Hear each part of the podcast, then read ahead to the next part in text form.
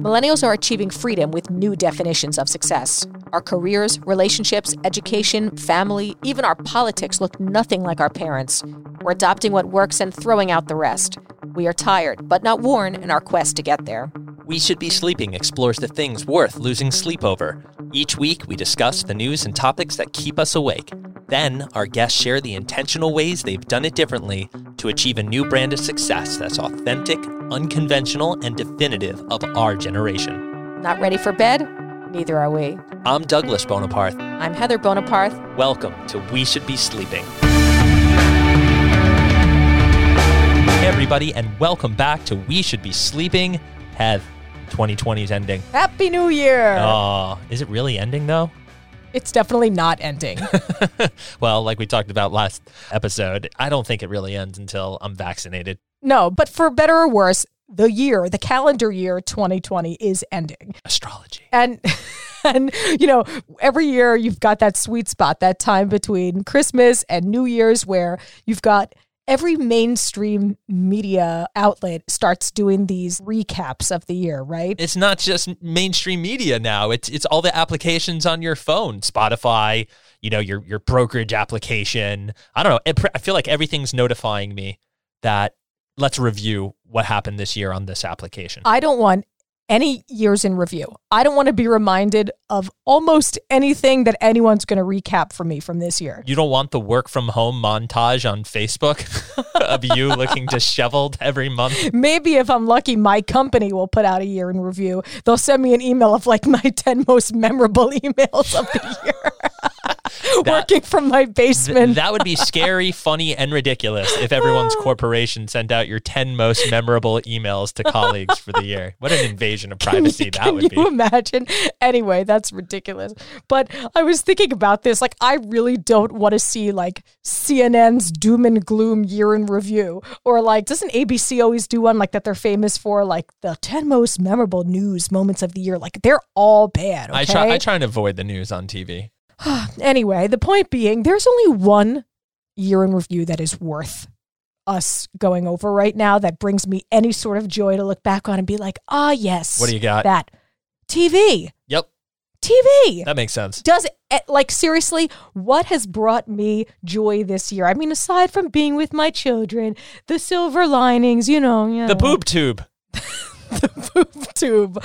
Seriously. So I thought we would do our own we should be sleeping television year in review because God bless you. let's let's be real. This is this is what we've all been doing it for our escape all year. Let's get lost in some great shows. okay. What are we starting with? Shows that we binged. Okay. Shows that we binged this year. Like multiple seasons, we were behind shows. multiple seasons or just a really binge worthy limited time series or maybe even the start of a new series that you know gave us something to look forward to in the future God, what do you, what's your first one? Schitt's creek Loved it. ew david Right.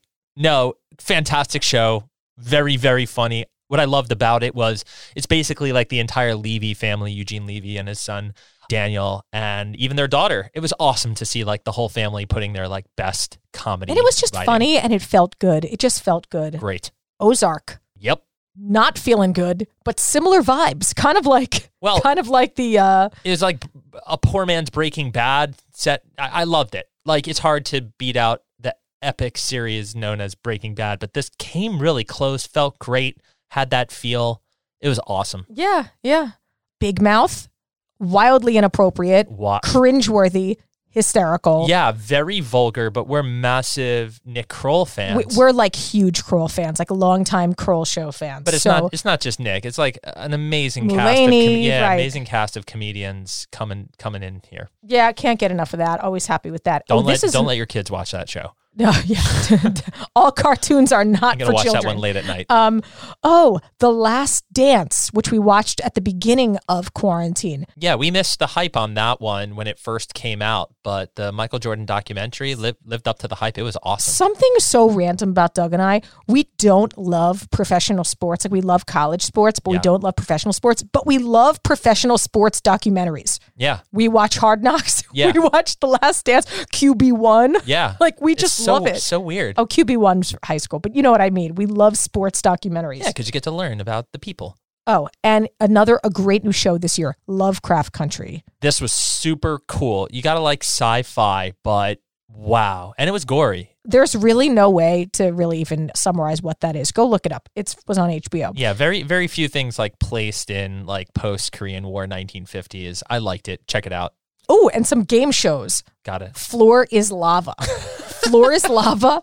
Ridiculous. Netflix, we watch it's like something you can watch with your kids and was just so funny and really just entertaining, like family fun. Yeah, it's literally that childhood game. They've created an actual game show out of like lava floor and, and jumping off of furniture and stuff. Our five year old really loved it. Good good family game show.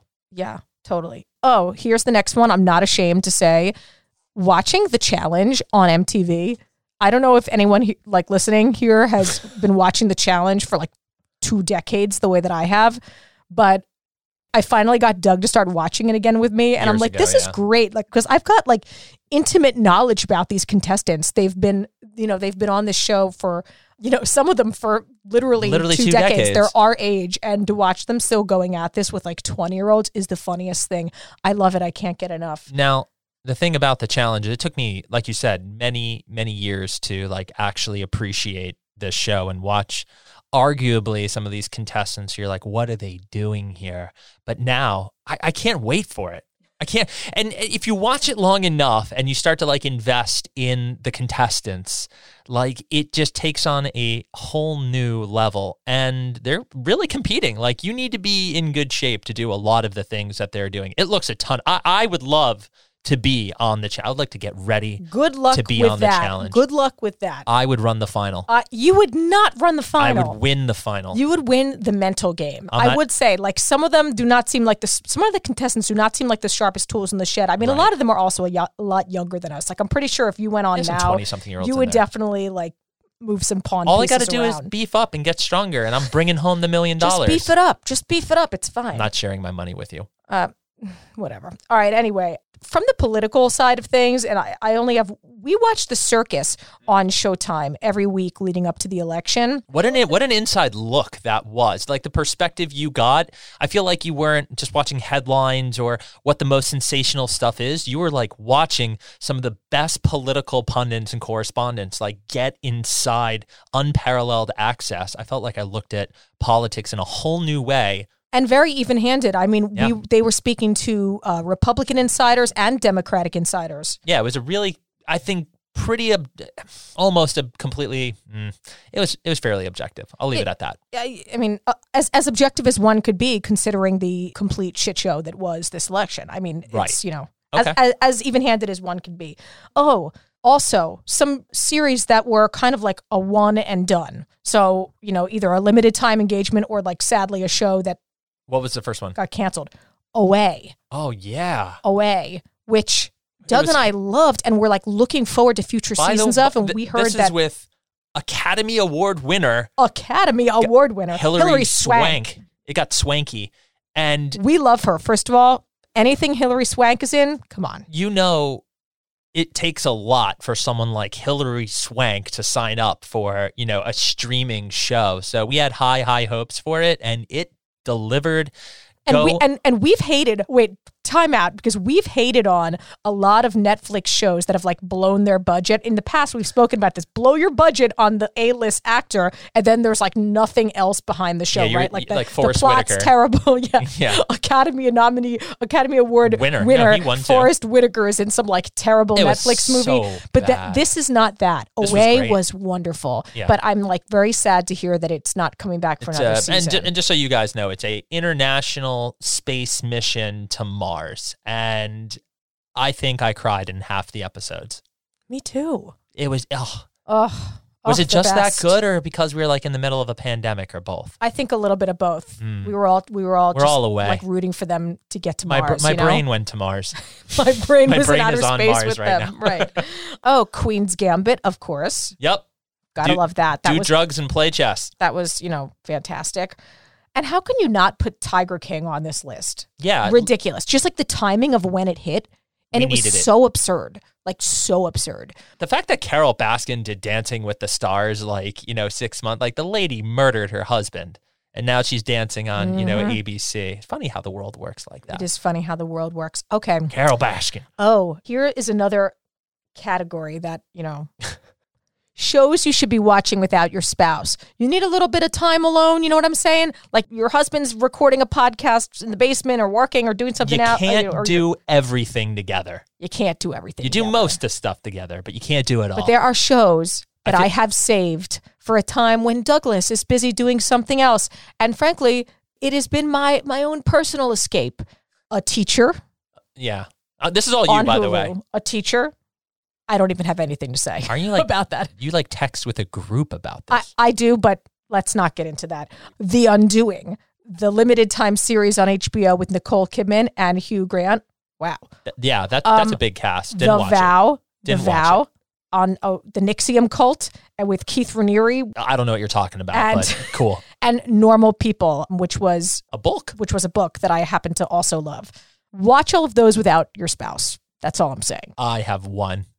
You watch, man, you got a lot in. I got a lot. me. I was squeezing in episodes of these shows like 20 minutes here, folding laundry here. This is what happens when you take a lot of your meetings at the eight and nine o'clock hour. Right. I mean, but also like I'm a multitasker. So, yeah, you yeah. know. No, no. This wasn't a like, oh, I'm working harder than you. You probably work harder than me. It's just like interesting. I You- you- appreciate you- that. yeah, you're welcome. But you have you have like a better evening time slot to go like do things you want. I also I also don't like let my night like devolve into Twitter for 12 hours the way you do. I let my night devolve into sleep, you insomniac. Anyways, All right. So do you have any shows that you watched without me this whole time at all? yes, The Mandalorian and The Mandalorian. And I am still trying to get through season two. Cool. One Hey. show. Well, come on. I, I, you've dominated this segment. I will say this. I'm a harsh critic of the Star Wars franchise. I'm not the biggest like Star Wars guys out there, but this this is amazing. Probably one of the best things in the Star Wars series there is. Cool. Yeah.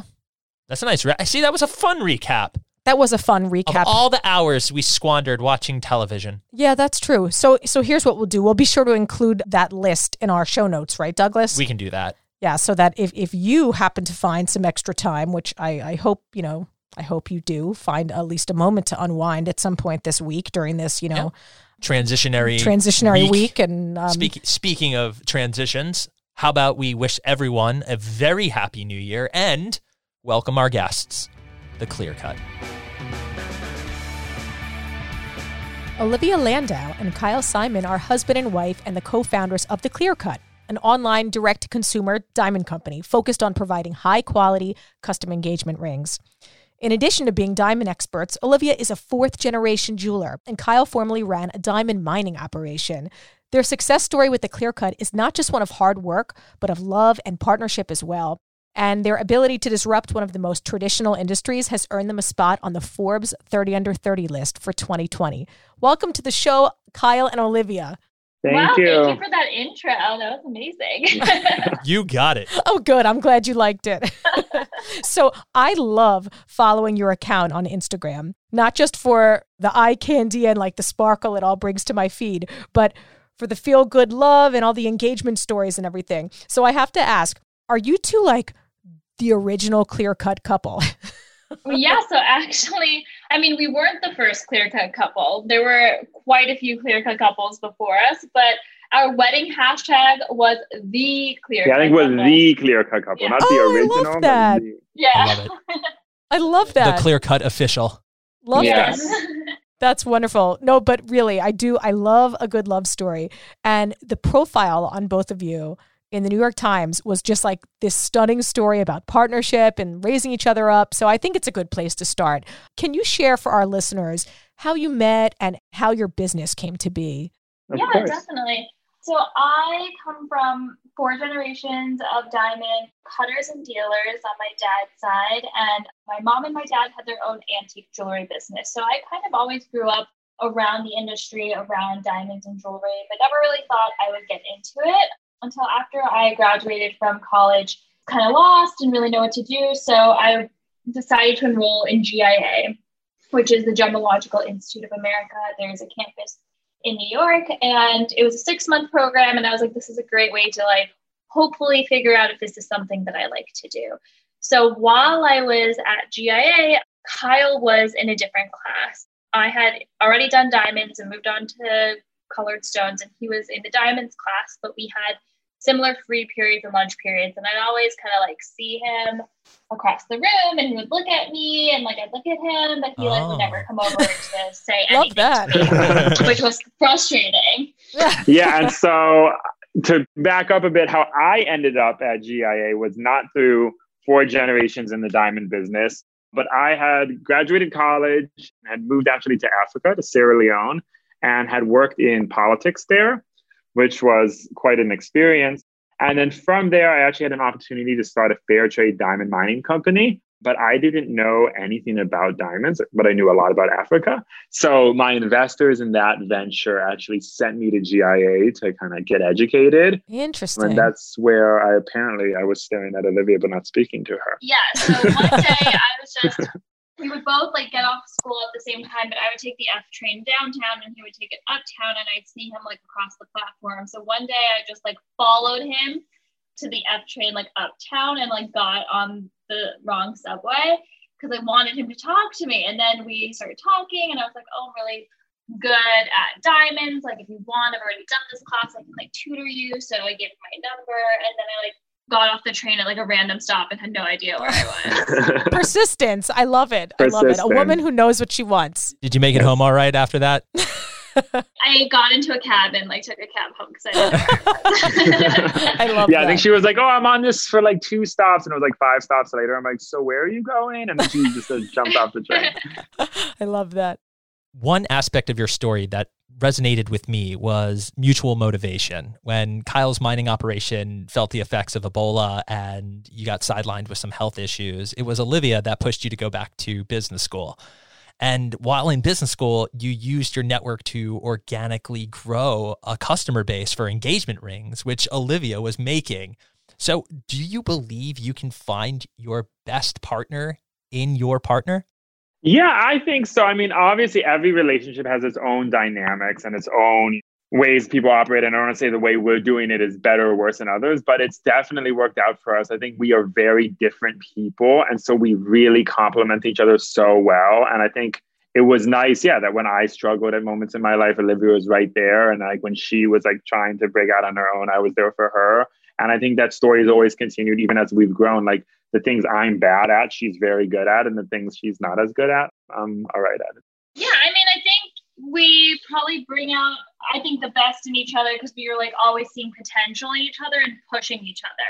That's something that really connected to Heather and I for me too. And specifically with business school, interestingly enough, it was Heather not too long after I came to New York City and was kind of struggling to get some confidence. It's hard to find your place yeah. York, yeah. isn't it? Yeah. I mean, For 20, sure. 24, 25, uh, great recession, the world's crumbling around you. And I just felt totally lost. And it was Heather who put a boot to my butt and said, Hey, go check out business school, see if that's something that would work. So I really appreciate not just the fact that you guys pick each other up to push forward here and how that is a parallel with Heather and I, but I also appreciate how you used business school, particularly for the network. And you're always told from your professors, use this place as a network, not just a place to get. And not enough people job. do. Yeah. Not enough people do. And the irony is that as much as that's being told, nobody does that. And you did. So, and can you tell us a little bit about that, about your time in business school and how that kind of served as a launch pad for the business?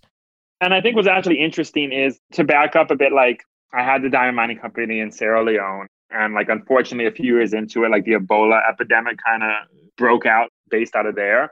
And so ultimately, I had to go back to New York and kind of like reinvent myself. And so when I finally went through the hurdle of getting into business school and starting, all that was on my mind was I never want to do a startup again. This was like so traumatic. Fair enough. Yeah, I want like a very like cushy like corporate job. I never really had a traditional job before. So I was really eager to do that. And I did. After my first year I spent my summer working at Goldman Sachs, and I quickly realized that I actually didn't want a traditional job. and I, I got to experience that and realize that was something I wasn't really that interested in. But all my friends kept reaching out to me like, hey, we know you're in the diamond industry. And I had experience in the diamond industry. And I think it's one of those things in business school, second year, people start to think about their future and settling down. And so a lot of people are looking to get engaged and they're like, hey, do you like know a guy in the industry? Or like who's the guy you like can hook me up with? And Classic. Olivia was that guy. Sure. so sure. I would point them to Olivia.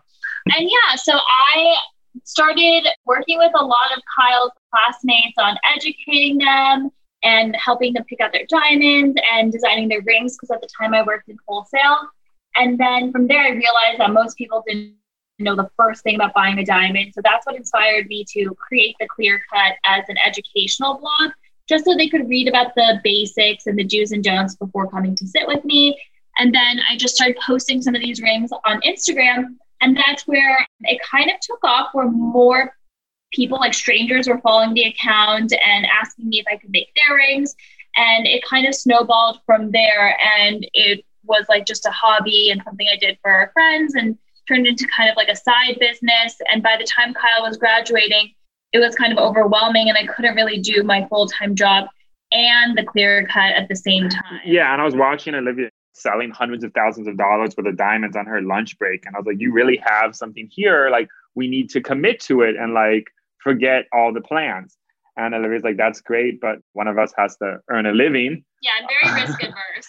so I basically graduated, turned down my offers, and was like determined to find a way to make this work while Olivia continued her full time job. And Olivia's like, I need something. I need something that like shows that like she wanted someone else besides me, I guess, to like take a chance on this. Yeah, totally. That makes sense too because we experienced that dynamic in the nature of like mine and Doug's profession as well, where like I'm more risk averse than he is. And so it's a good balance when you've got someone, at least at the outset, of somebody Exactly. taking on a, a riskier endeavor. It, it makes it a lot more comforting to know that there's some solid ground in the other spouse, kind of saying, like, okay, we're yeah, gonna I find that that combination in my own practice when dealing with households and couples, even in our own relationship here, is usually one that sets itself up for success because of that stability factor that's in there. Yeah, exactly. Well, especially at this time, we were just dating, and our parents were like, "Don't do it." So it was like kind of, Of course. scary. yeah, yeah. that was a Shocker, the part of it. parents didn't want you to do it. Surprise, surprise. We've heard that one before. That's all really great. Do you ever think that, in terms of the challenges of working with your spouse, is it ever hard to be like read so easily by somebody that you work with? Like, you can't really play things close to the chest the way you would maybe with a typical business partner. Years ago, I remember telling Doug that if he signed this certain contract when we were preparing for our book to come out, I told him I would change the locks on our house. like we got in the hugest fight over it. So, do you ever find yourself in a challenging situation when you know each other so well and it's like the business and the personal are just Yeah, there's no Mushed BSing each other. There's no BSing each other. Yeah. I think I'm just so used to it that I wouldn't know any other way. And Kyle like knows what I'm thinking. Like I can't like keep any secrets or anything, but I think it's good because maybe sometimes I'm not communicating properly, but he knows what I'm feeling and already what I'm thinking in like a situation. So maybe it's kind of like a crutch almost. Like I don't know if I would be able to work with someone that couldn't read my mind. fair enough, fair enough. yeah, it's a tricky thing. I mean, obviously, we're on the same page, which is really valuable. And at the end of the day, like, I feel like the whole brand and everything's built on transparency. And so just having that even in the dynamic of like decision making has like benefited us a lot. That And I makes think complete sense. we both have the same incentives in Exactly. solving problems. Like if we are having an issue, well, like we better figure it out before like we go to bed and like don't go to bed angry. Yeah, because I think what's weird is if you look at like a traditional like founder relationship or like business partner relationship, every business to at some level there's like a terminal date or there's a certain at least options to have terminal dates or to have exits or to have different futures. And when you are committed to staying with your partner or your co-founder for the rest of your life, it really aligns those incentives where like two co-founders could be on the same page in year one but by year six everything in their personal lives has changed so much that maybe how they view long-term path of the business may also change because of that Yeah, I can't emphasize that enough. Having worked with two partners previously in, in my own industry, you always hear like it's like a marriage. And look, they didn't work out. They didn't work out, and the marriage marriage wasn't good enough. Unlike my current marriage, which all the projects, Unlike your real marriage, unlike my real marriage, where you know the not pro- your business marriage. yeah, your- back to like picking each other up and motivating each other. You're right. Those incentives are aligned, and that's why it gets done. The projects get done. Even when you're getting heated over like a contract I was told not to sign, or a book you're writing together, or even this podcast. You actually kind of feel good knowing that we're going to be successful because we have each other, because of our personal relationship on top of the business and the success is sweeter when you share it with the person of that you course. love. And in a way, it's like romantic. It I think is. as long as both sides just are equally mm-hmm. putting in the work, which has never been an issue for us, then I think everything else is minor. That's awesome. So you said something a second ago, and I want to hold on to that for a second. It's going to come up now. It was the word transparency, but turning to the business itself, for most millennials, buying things off the internet has become like second nature. So I can see how there was an untapped market for buying diamonds online. But there's obviously so much more to selling expensive jewelry on the internet than simply creating a digital storefront. Can you share with our listeners what the Clear Cut has done differently to build trust with young buyers in the space? Yeah, so I think that traditionally the diamond industry how my dad operated in it. It was really opaque. It was not transparent at all. They didn't want to like teach or educate the clients because you didn't want them to know too much and pricing wasn't transparent. It was kind of just like sometimes uh, like almost a sketchy feeling. But our generation has grown up being able to do like endless research on the internet and like having social media. So now millennials want to be really informed and educated in whatever purchase they make. And that's why, even from the jump in the clear cut, I've always put out free educational material. I want each of our clients to feel super empowered with every decision that they make. And whether they shop with us or anywhere else, just knowing the do's and the don'ts. The clear cut in itself is about transparency in its name. And also, millennial consumers are really savvy on what they want. Not a lot of them are going to want to overpay for something that's already made in a box that they're just picking out of a store. They know so exactly true. what they want. They're seeing it on Instagram. They want something special, something unique, something custom to them. So I think that's where we have been filling like a void where we not only educate and empower the consumer, but also provide really competitive pricing and great customer service and a custom ring that's really special for each couple.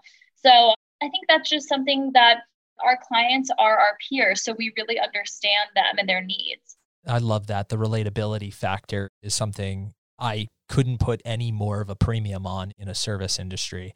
So, was the diamond industry just like desperate for disruption? I remember buying Heather's engagement ring or really any jewelry for that matter, and it was overwhelming. Even more so as a young dude. And it's a huge purchase. Massive. Forget almost any you don't want to get something, you want to impress. But also, to your point, I think that like millennials really want to learn. And that's what maybe older generations don't understand about us is that we want to learn things. We would say to ourselves, okay, we're making a large purchase and I'm going to be incredibly informed and deliberate about that purchase. And I'm going to feel good about spending money because I know what I'm getting.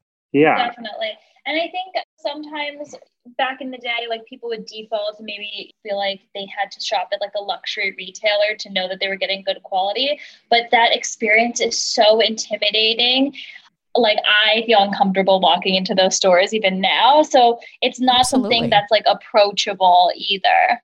Absolutely. I just remember the whole, it really was like an I know a guy type of industry. It's an always I know a guy thing. Both of us have family that were in the jewelry industry and it's it was always like, okay, well I need this ring appraised and my mom like took it and gave it to like somebody's cousin's brother's cousin's brother's wife in the diamond district in Philadelphia and just like came back with a number. And I'm like, "Excuse me?" I remember I remember going to the jewelry store expecting I was going to meet like some really firm connection, throwing your mother under the bus here, really firm connection.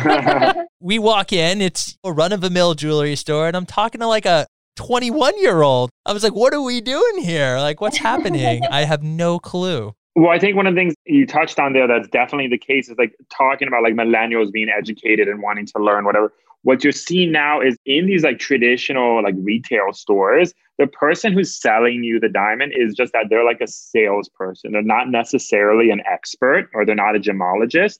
And so what we've seen is like often like followers of our account or people who are mm-hmm. paying attention online know more than the person they meet in the store by the time they meet them. Absolutely. Which like, I think really highlights like how disjointed the industry had become. Got it. One of the things that drives a lot of successful businesses and brands, including yours, is content creation. In addition to other platforms, you have a YouTube channel where Olivia breaks down topics like the four C's, how to measure the perfect fit, metal types, you name it. And then there's Heather's favorite, as we mentioned earlier, clear cut couples on I love Instagram. it. Love a good story. She's over the moon for it. This shares customer engagement stories. So, does your content break down some of the fear around a big purchase like a diamond? Does it make it more approachable? I really want you to get into how you guys utilize the content that you're creating for business. If you take a step back, like it was only like before the internet, like if you wanted to learn about diamonds, your only options were to blindly trust someone or go to a library. There was no access. Read a book on diamonds. Yeah, and like now it's kind of the opposite, where there's actually too much information out there. So it's like very hard to know who to trust or what to trust or what matters, what doesn't. Everyone has like an angle. So we try to like synthesize all that information and give you here's what matters and here's what don't, and here's like a clear cut clips or clear cut classroom, whatever it may be, and really empower customers to make the right decisions. And then once they are informed, we work alongside them with our diamond experts and our gemologists to find you the perfect like ring for you. Yeah, so I would say our clear cut classroom is exactly what Kyle said. It's weekly. We really take the topics based on what our followers are asking us in DMs or on our Wednesday Q and A's, and like kind of compiling like, oh, people are really interested in this because like sometimes you are like, oh, can I, how long can I talk about like diamonds and jewelry? What you can get like pretty niche on it and people go into like deep holes. So there's always something to talk about. And it's basically taking all that information and like providing our expert opinion just to empower our followers and customers at the end of the day. And our clear cut couples are just, they're my favorites too. I love them because I'm a hopeless romantic, and every proposal story is just like the best part of our job. Seeing like all the hard work culminate into someone saying yes and sharing those stories and the photos are just such a great way to solidify our community of clear cut couples and like build on that. And also, that does provide trust to someone that may be interested in purchasing a ring from us one day. Yeah, and even internally, like our team, everyone who works at the clear cut has been given this like immense responsibility that like someone's giving us, you know, one of the biggest financial decisions of their life at that point and one of the biggest like emotional moments of their life in our hands. And like we have a huge responsibility to like make that go right. And so there's a lot of stress and pressure internally to make sure we do everything perfectly. So when those articles come out, it kind of puts everything in perspective. It kind of reminds us of like how special like what we're doing is and like how much joy we're bringing to these couples. And it's just a really good feeling as someone who helps people close on their first homes or reach retirement and hit these milestones in their life, you did an amazing job capturing what it's like to be on the side of the person making that happen or being on the team at least and having that, that exactly. and, and having trusted. that mission having that mission as part of your day-to-day operations what a cool thing it's not just right? like to he- wake up and know that you're doing that yeah it's not really like cool here's your widget get out well, and also one of the things that I like about not just the love story of the clear cut couple, but I just love that it makes it really approachable, just from a marketing standpoint. You are showing the actual faces of your customers. And I think that there's a lot of value to that, especially on a very unapproachable, somewhat intimidating topic. I'm jealous of that. I wish I could make a testimonial or a video of my, yeah, here's the keys to our hack. And your content and videos and everything are very digestible. This is very funny. Years ago, when I was in journalism school for undergrad, I had to write an article about a topic, like a factual article. And I said, I'm going to write about the four C's of the diamond industry. Do you know how hard it was to even find sources that were actually reliable to even put yeah. together this like fake article I was writing for a class? it was very mm. hard. To your point, it's not that readily available. So this is, I think, really wonderful. What has been the most effective platform, in your opinion, for attracting your customers? So, from the inception of the Clear Cut, it's really been mainly Instagram that has been our main platform. But as of recently, TikTok has been growing really fast for us, actually. That makes perfect sense. Only in the past I'm like three months, Yeah. but it's been blowing up. Keep hitting that one. I think there's going to be a lot of attention going there. But switching gears there, what has been the most challenging part of breaking through in this industry from really a technical standpoint? What do you think that is? Oh, so mm, many It's like, things. I was like, where do we start? Pick one. Well, I think one of the criticisms we faced initially, or one of like the doubts we had, was a lot of people was like, what you're building is fantastic, but how do you scale that? Like, how do you scale human expertise? How do you scale this one-on-one personalized? Well, that was one critique. Another critique is like, why does anyone need you? There's like already jewelry stores and Blue Nile. Like, what makes you special? That's from an outsider. I would say from the inside, it's a really niche industry and it's built on a lot of handshake deals, a lot of trust. I think me working in the industry for a few years before really helped with our initial contacts and people we worked with. So that was like essential that I had built those up from working in the industry and also having my family have some loose connections because it is quite a tight knit industry. But being like we were in our early 20s and I'm a woman and this is an industry really run by middle-aged men or older than that. So having people take me seriously was a bit of a challenge in the beginning. Yeah. I feel that one a lot, actually. Do you feel that one as a man in the, fin- the financial no, industry? No, I, seriously. Sorry, I had to call you out on that. Thank you. I'll walk that. I, will walk that back a little bit.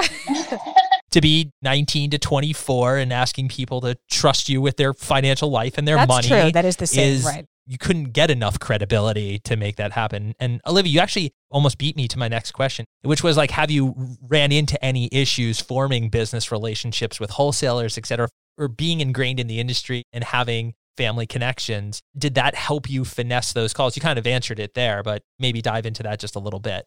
So I would say the thing that helped us most was my experience working in the wholesale industry for a few years. I had done that for about three or four years while casually starting to clear cut. So I had really great connections with a lot of wholesalers. I had good relationships with a lot of manufacturers and jewelers.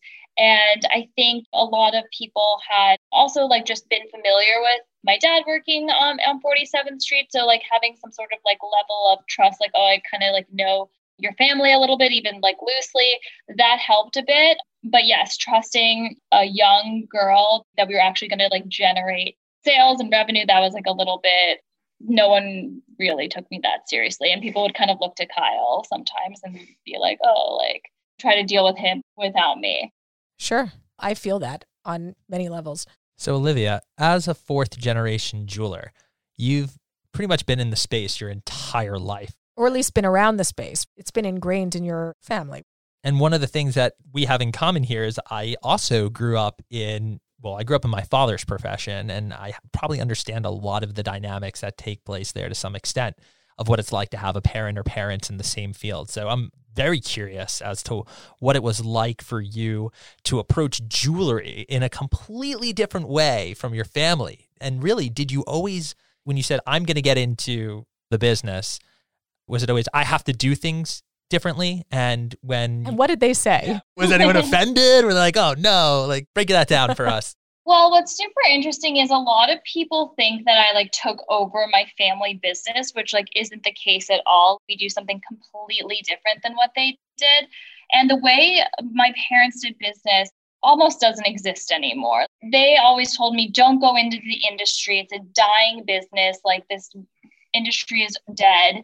And just from I never sought out being like, I'm gonna like change the industry or like change the way things are, like shake it up. It just happened so organically and so naturally because of the way I like to interact and like consume product and like just with social media just happened and it just happened to be different. And that's like I said earlier, our consumers and our clients are us are your peers. So we really, yeah, exactly. I understand them, and my dad doesn't understand us at all, or like how we buy things online. Just like blows his mind. So I just think the industry isn't dead. It's just changing dramatically because the customer is changing.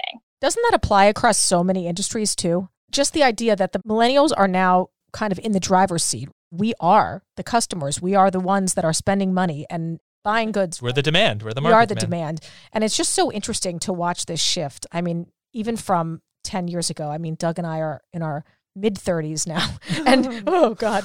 And just to watch this shift from kind of having to prove ourselves to now you've got a generation above us starting to kind of recognize like where things are and looking at us and saying, well, what is it that you all want? What is it that millennials want? And we actually need to turn to all of you now as the subject matter experts on your own generation. I mean, it's just kind of different, like and kind of crazy how it's shifted pretty quickly. Well, for me, guy in finance here, like it's a follow the money thing. Whether you're a retailer or supplier of any kind, and you see who has the dollars in their hands, I mean, you're going to go to that. And here we go. This is the maybe first or rather early innings of we got the bucks, and you're going to have to cater to us in basically a different way than our parents or and certainly our grandparents. But I would imagine that this industry, the diamond industry in particular, would be rather adverse to change. Would you agree with that? It's one of those things where it's also like it's an industry run by like family, family run businesses.